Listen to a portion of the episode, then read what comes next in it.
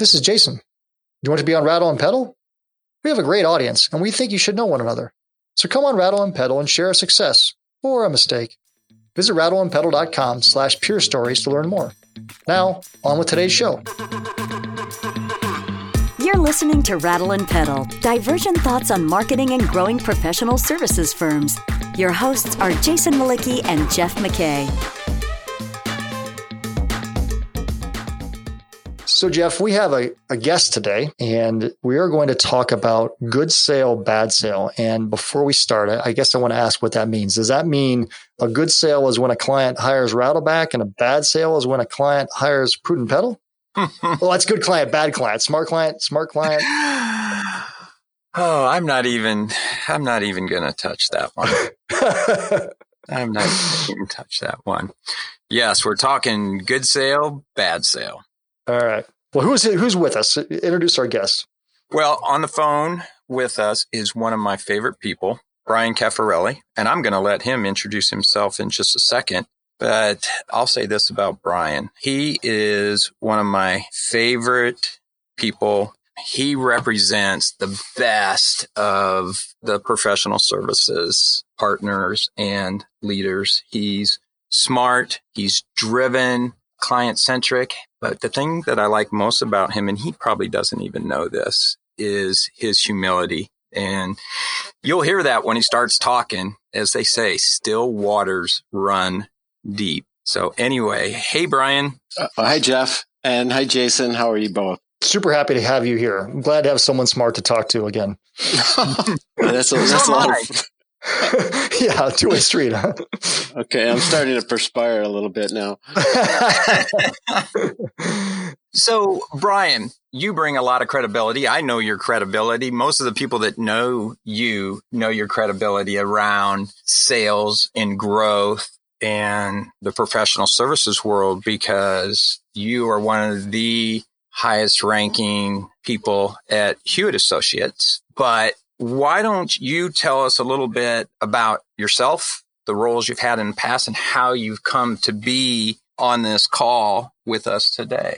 Sure, Jeff. Thanks. I had the great pleasure of working at Hewitt Associates at a really interesting and exciting time in the history of the firm's evolution. I started there shortly after dirt was invented and spent about 25 years there during an explosive period of growth for the firm that ultimately culminated in their initial public offering. And during that time, my role was either directly in sales, selling at that point in time what was our benefits outsourcing services, or managing and leading the sales team that was focused on selling our benefit outsourcing services. That was my functional role. I also had the privilege of serving on the firm's executive committee while we were a partnership for roughly 12 years. And then after we became a public company, chaired our stockholders committee, which was also a great privilege. I, you know, Jeff, I'd probably be at whatever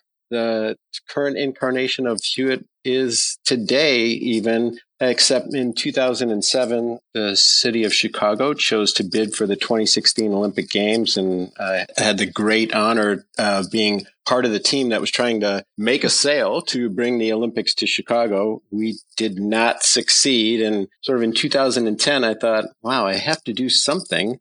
And, you know, I always just really loved the science behind selling in a professional services environment. And I thought there might be a bit of a consulting business around that. And so I joined a firm called Strategic Talent Solutions. And today I work with professional services firms, partners, and account executives on their sales and account management strategy. I bet that uh, story of, of chasing the Olympics would be a podcast in and of itself. I bet that would be a really interesting one to talk about. I'd love to hear that story. uh, I'd love to tell you that, Jason. I don't know if I'd want it recorded, but I'd, I'd love to share. That's funny. All right. So good sale, bad sale. So what, oh, what do we mean by that? What, what is, what constitutes a good sale? What constitutes a bad sale? I mean, aren't all sales good? I mean, isn't any revenue good most of the time? Great question, Jason. I'll just share my experiences or our experiences as we were growing up at Hewitt. You know, I, I really thought all of us could make sales But there was such a thing as a bad sale, both a bad sale from a client's perspective and, and really a bad sale from the firm's perspective. And I think bad sales are those sales where there is just misalignment within each organization, misalignment within the buyer's organization and misalignment in the seller's organization. At some level, there's just misalignment between those folks who may have made the purchase and those folks that have to implement the solution. And there's uh, that's on the buyer side, and on the seller side, there's misalignment between those folks who have maybe made the sale and those folks that have to actually successfully implement and manage the client on an ongoing basis. And I think when there's that misalignment, both in the buyer's environment and in the seller's environment, it yields a bad relationship and that revenue really, that sale really isn't good. It just starts off a bad relationship that can be bad reputationally, it can be bad financially, it can be bad for the individuals involved in it. And in the end, it's the client you regret. So I do think there is such a thing as a bad sale, and I think it starts with misalignment. How could that possibly happen? The way you just Oh, come on. We're smart consultants, accountants, lawyers. There's no way that could possibly happen. How? You know what's funny? Before you answer that, Brian, what's funny, Jeff, is uh-huh. my inclination was the exact opposite. Is that is that oh my God, are do good sales ever happen? that, was, that, was, what I thought as he was talking. I was like, my God, that happens all the time. So anyway, well, you know, I don't know. I have a perspective on this, and and I hope this doesn't come across as Pollyanna, but I do believe that it's the responsibility of the salesperson to help the buyer make a really strong, informed, and confident purchase. I don't know that it's the responsibility of the sale. You know, secondarily, it's the responsibility of the salesperson to sell their service or their product. But I think if you start from the perspective that it's the responsibility of the salesperson to help the buyer make a strong, confident, informed purchase for their organization, you know, good things will happen. I think sometimes if that's not a priority, bad things can happen. By the same token, at least in the environment that I grew up in, you know, especially because we were growing so explosively, the organization said it was the responsibility of the seller to protect the firm. And part of the way that the seller protects the firm is to only bring in strong, aligned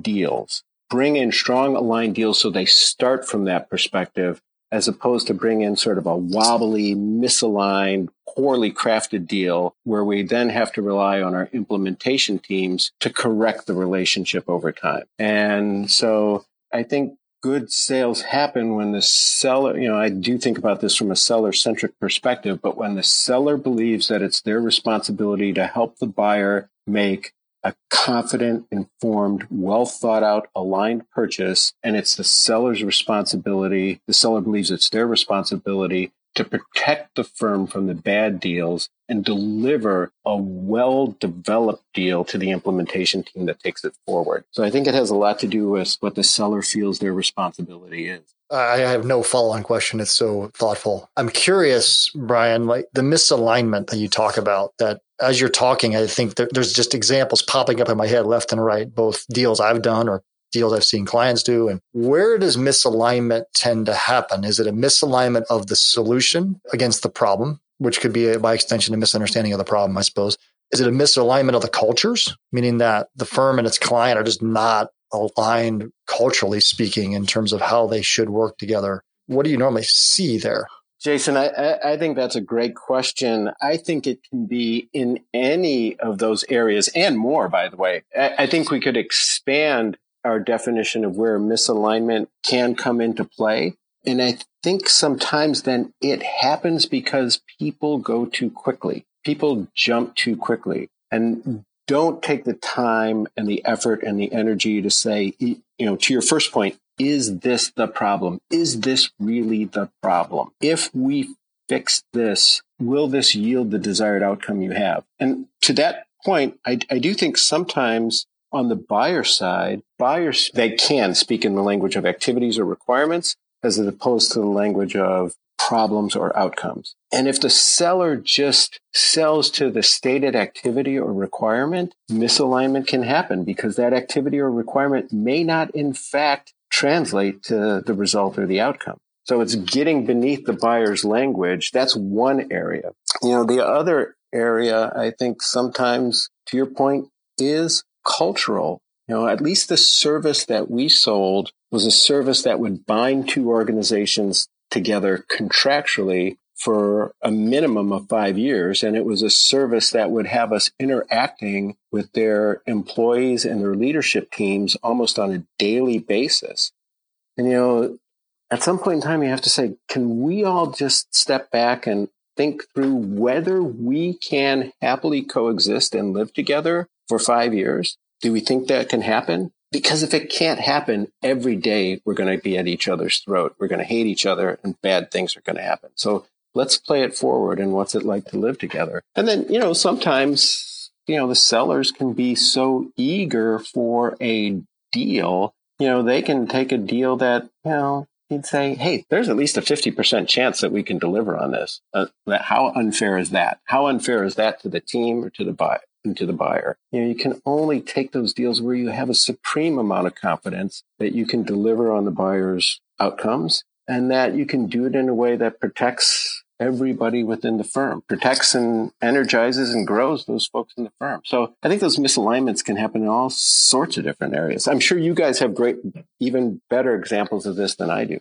You know what I, I love about that, Brian? It's, and you and I had, we've had some conversations around sales culture or sales philosophy. And is there a difference between the two of those? But as you describe that, there really are kind of three levels in my mind that are precursors if you will, to getting to good revenue. And it's that you need salespeople, sales philosophies, and overall firm cultures that are confident about the services that they offer and, and what they do, their expertise, their ability to, to, de- to deliver, if you will. They really need knowledge. They need business knowledge. They need expert expertise, you know, in whatever given discipline is, they need to understand the entire organization, but they also need to understand the client really well.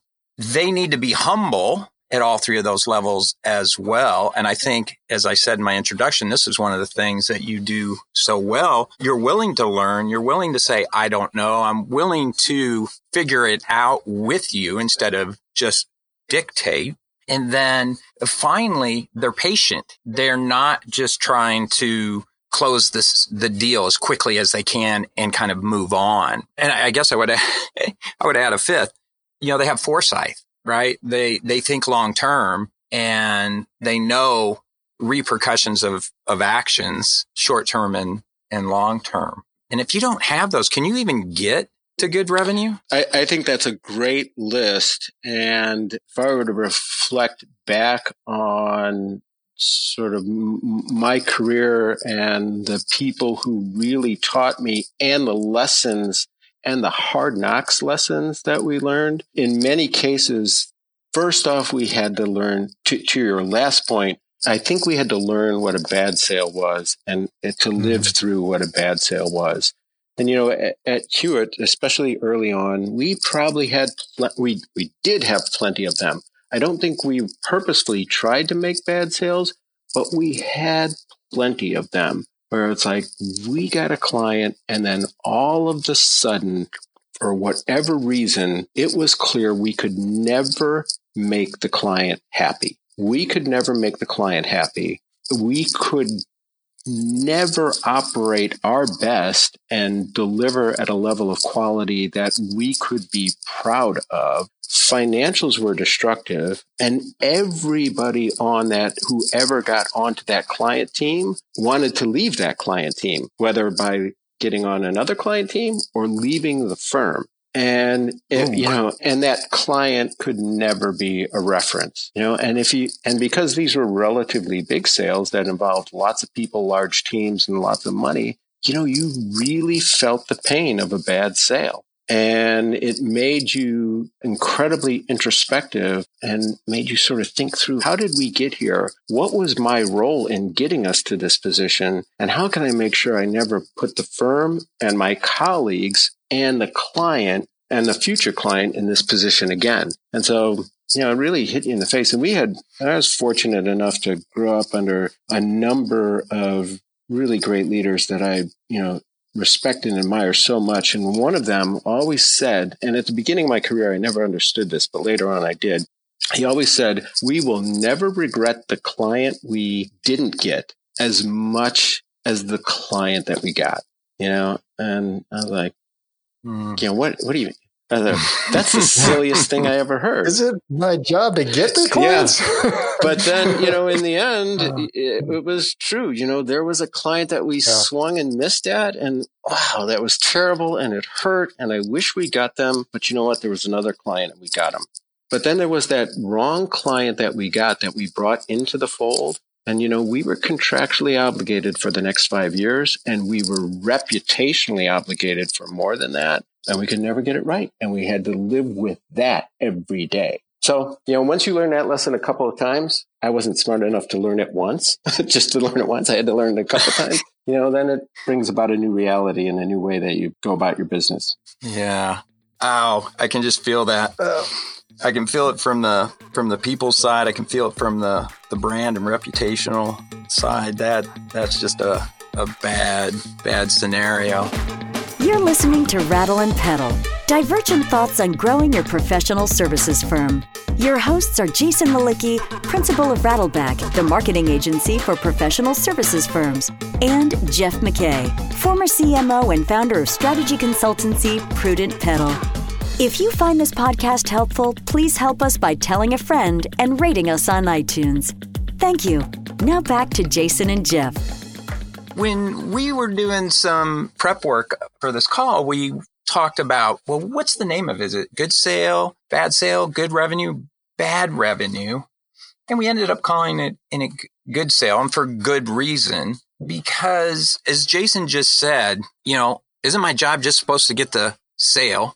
So most people think I need revenue. So let's just get the revenue. But a good sale, in addition to profitability and revenue dollars, there are a lot of other things that go into a good sale. And a good sale actually might not be super profitable sometimes. Can you talk a little bit about the other components that build out a good sale? Sure. And, and I bet you both can add a lot to this list. But, you, know, first off, I think, you know, when we sort of thought about what do we gain from this client relationship? You know obviously the money is great. I mean the money is great. That's that's fantastic. But there are many other things that we gain. In some cases it enhances our brand or our reputation. In many cases it might help us enter er, into a new market. It might help us develop or perfect or a particular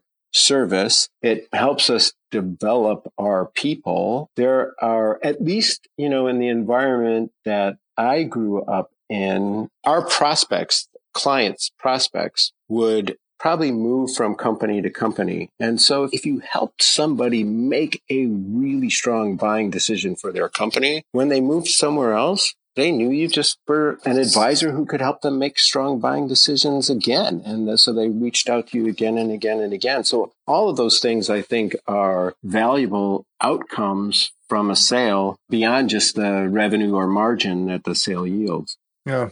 One, one interesting one to me that I saw early on in this call as, as a bit of a conflict, but but I think as you just described it, it's not. This idea of confidence. You you you mentioned this this idea that well we have fifty percent confidence that this is going to succeed, and really should almost never take that sale. I would argue, based on what you just said, there are all kinds of instances where firm might say we only have twenty percent confidence this is going to succeed, and that's still a good sale. And the only way it's a good sale, of course, is if you're fully candid about that with the client right, and say, look, right. what you're asking to do right. has never been done. We don't know if it's going to work. We think it's an interesting idea. We think there's merit to it but we need to go find out. It may fail. And that, but that's to me how how firms develop new markets, new products, new services, new ways of thinking. And it's having that client at the front edge that's willing to make investments both in the firm and in sort of new ways of looking at the world that sparks new practices and those types of things. And um, Jason, I, I agree with you so much on that. And let me just say, you know, I talked about the alignment within the buyer organization and within the seller organization. And probably even more important, and I'm sorry I didn't bring this up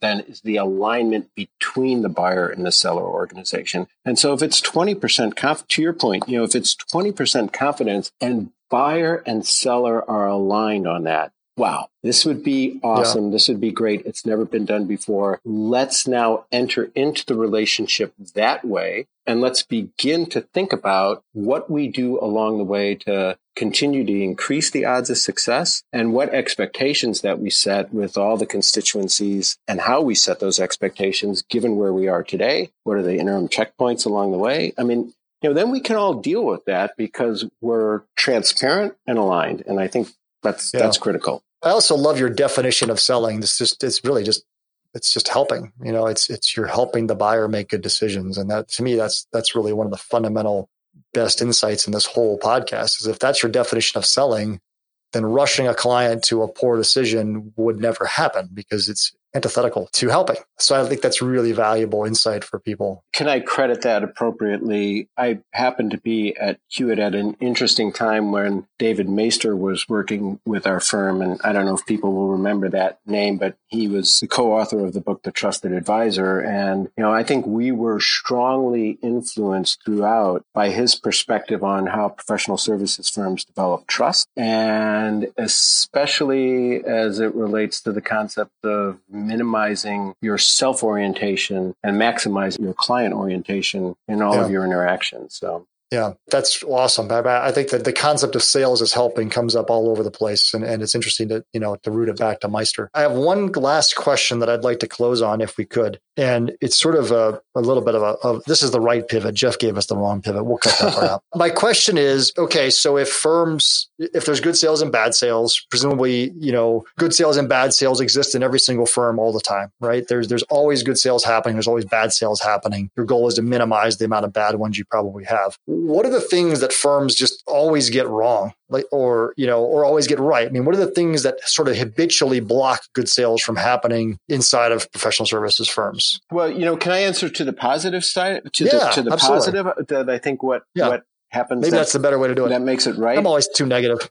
Okay, um, because because I think Jeff hit on two of them that I thought were at least really important to us, and one is organizational confidence, and that's number one. And if the firm has strong organizational confidence, I think that helps in making a good sale. I think if you believe in your soul, in your heart as an organization that you provide exceptional, outstanding services that yield tremendous outcomes for your client, then you can enter into the selling relationship from two perspectives. One is I don't need to try to convince you of that. I just need to help you see it. And so that's number one. And number two is I'm never going to be starved for prospects because I know we're really, really good in an area where people really, really need help. So I'm never going to be starved for prospects. I can always find them because of the strength of our solution to what I know are real problem. And I'm so confident that the buyer will see our quality that I don't have to try to convince them of that. I just have to help them see it. And so I'm just sort of almost, I'm not pulling the buyer through the sales process. I'm gently guiding them through the sales process. I'm not pulling them from ahead. I'm sort of guiding them from behind so that they make an informed purchase. So organizational confidence, I think is key.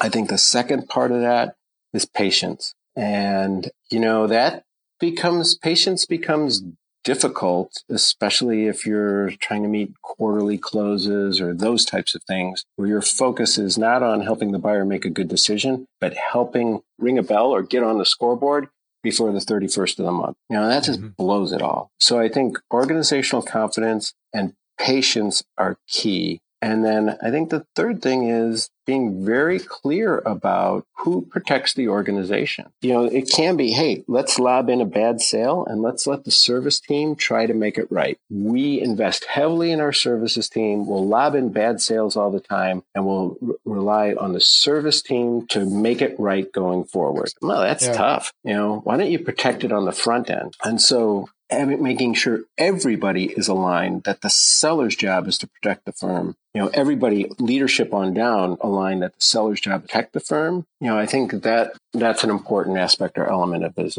as well. You cannot end on that one, Jason. We have to. You cannot. You can't. No, there's no. nothing When left you to have say. somebody- He's so emphatically good there, and you're going to ruin it by dra- droning on. when when you have somebody of this caliber on your podcast, you don't let them go too quickly. so, Brian, you you said something that is so important that I think almost all professional services firms wrestle with, and ultimately, who protects the firm, particularly when there's a big number associated with a deal and it's the difference between somebody making partner or getting more shares or, you know, reputation or whatever. Partners are very, very good at rationalizing, you know, the benefits of, of said deal. How does an organization stop that bad sale from going through? Ultimately, who makes the call within the organization that this is not going to happen. I'll just say, Jeff, I, I, can only speak to personal experiences on this within our organization. And, you know, we became quite large, you know, for a professional services firm, quite large at the end of my career. There were always opportunity review sessions where the seller had to face the scrutiny of the leadership team. And, you know, they were smart. They were whip smart. They were super hard and they really put us through the ringer on where the buyer was what the buyer was about and where we were on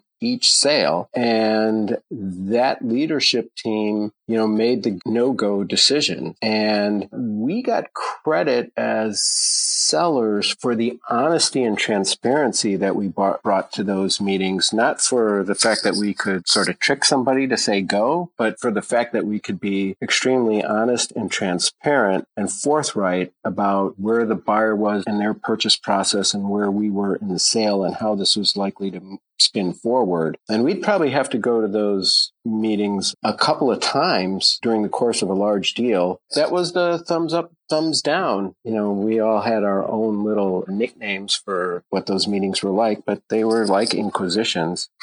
but in the end, it was the leadership of the firm that made the decision on whether we were well positioned for a great relationship, not whether we should get a $5 million sale, a $5 million TCV, but whether we were well positioned for a five year relationship. And if they came to the conclusion that we weren't well positioned for a five year relationship, it wasn't going to happen. I'm curious because the notion of go no go comes up a lot in professional services firms and I and I think when I've heard it used most of the time it's used to describe the likelihood of winning and the go no go decision is predominantly about what is the likelihood that we will win this piece of business to determine whether or not we want to put more resources against it going forward? How much of the go no go should be about that, and how much of it should be about being the the guard at the door that doesn't let certain people into the nightclub? Yeah, that's a great that's a great question, Jason. And and I will say this, and so it's interesting. You know, I never thought of it the way that you said it, but it's interesting. You made a just a, a, a crystal clear bright line contrast for me. The go, no go hurdles that we had to face, that we had to face over time were all about whether or not this could be a highly successful five year, you know, we actually we wanted obviously to be more than five years, but the contract was five years, a highly successful five year relationship for us and the client that we'd both be exceptionally proud of and happy about. That was the go no go. The go no go was never about do we put the resources against it in order to win. And I will say this, and I, I, I hope this doesn't sound arrogant, because I think back in the time that I was at Hewitt Associates, we were often characterized as being arrogant. But, but, you know, we sort of felt like if we go for it, we can win. So that's not the issue. The issue is what if we do? That's what our sort of go no go is about. What if we do? It's interesting because I, in my head, I have this continuum again, and the continuum is, and all these things are interrelated: organizational confidence, patience, and the the, how, the go no go and how it's used. And my sense is is that there's a lot of firms that sort of have low patience, low organizational confidence. And the go no go is all about, you know, how likely are we to win? And then at the other end of the spectrum are firms with high organizational confidence, high levels of patience. And the go no go is about who we're letting into the club. And every firm probably is aspiring to be on the right side of that continuum, but finds themselves somewhere in the middle or to the left more often than they'd like. And maybe the, the challenge of good sale, bad sale is, is how do I keep moving my organization to the right progressively over time? Yeah. And Jason, could I just say one other thing? It's like, it's who do I let into the club? Or, or, the other way to think about it is what club do I join? You know, oh, because oh, yeah. in many ways we are joining the client. Yes. Club. Yeah that's a really great way of looking at it. Guys, who do I let into the club is is is truly arrogant. It's yeah, like, man, we're yeah. still good. Who's allowed in? And it's like, no, no, no. Who, who, what club do we want to be a part of? And let's make sure we're both in, the, in a club together that we both want to be in. Yeah, and that's not arrogant at all. So you're, you're right. No, that's that's a really great distinction. I'll say this: very powerful stuff. You definitely, at least for me, got me really thinking differently about how I've thought about a very fundamental concept of professional services selling for years, which is the go no go. And I think that's a really, really powerful one for all of our listeners. This was a great conversation. I really appreciate you taking the time to talk with us. And despite Jeff's, you know, dissent, I am going to shut us down only because we're, we're, we are, we are well beyond our time mandate on this. And I want to be mindful of your time and our listeners' time. And just want to thank you for coming. It was, this was really illuminating and, and really a great, great podcast conversation. Oh, well, thank you so much for inviting me. I really feel very privileged and honored and happy holidays to the both of you and, and to anybody who listens to this. So thank you. and thanks again. Yeah. Thank you, Brian. And thanks, Jeff, for making it happen. Thanks, Brian. Thank you for listening to Rattle and Pedal, divergent thoughts on marketing and growing professional services firms. Find content related to this episode at rattleandpedal.com. Rattle and Pedal is also available on iTunes and Stitcher.